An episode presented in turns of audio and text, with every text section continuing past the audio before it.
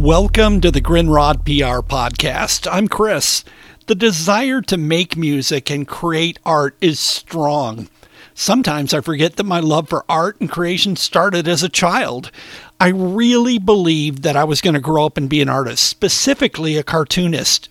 I used to love to use onion paper or tracing paper and put it over Sunday comics. I was a big fan of Charles Schulz and Peanuts, and I always wanted to freehand drawings of Charlie Brown and Snoopy.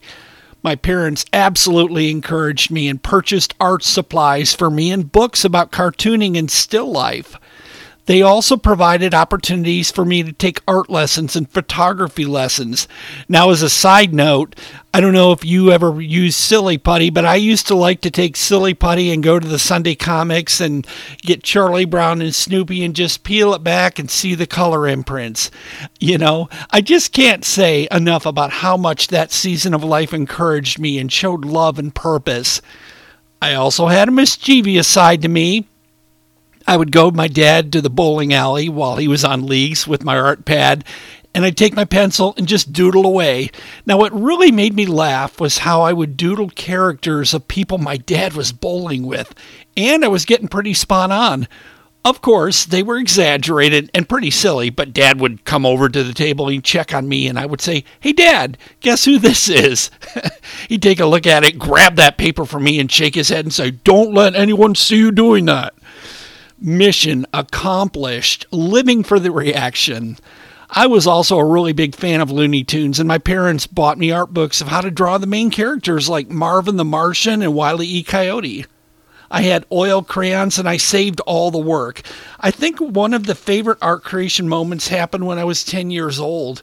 I did a watercolor work with string and I dragged the string slowly through all the ink and the art. It was so cool and colorful. My mom absolutely loved it and she had the picture framed and had it on the wall at their house for many years. And now I have it on my wall. I never became a professional artist, but I did create a few cartoons that I used for personal happiness. I was a big fan of Mad Magazine and I used to copy the stylings of the artists, especially Don Martin. The big heads and the noses were absolutely too irresistible not to copy. I also loved to try and freehand the many celebrities that were parodied in the magazine. I like to go to Rolling Stone magazine and try and freehand the cover art since the graphics were big and easy to see.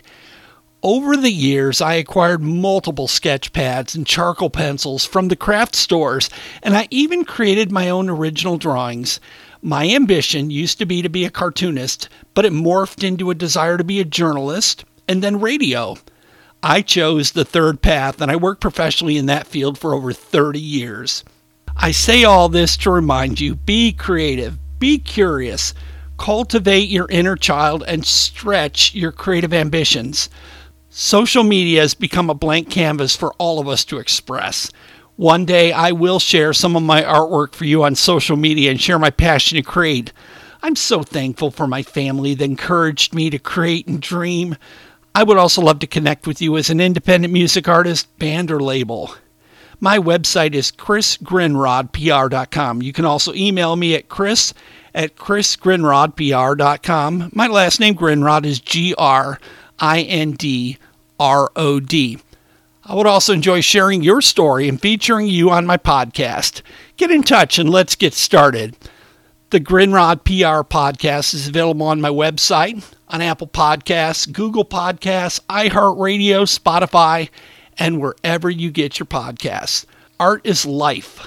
Creativity is alive and well and ready to inspire. Share your vision and change a life. I really look forward to our next time together here on the Grindrod PR Podcast.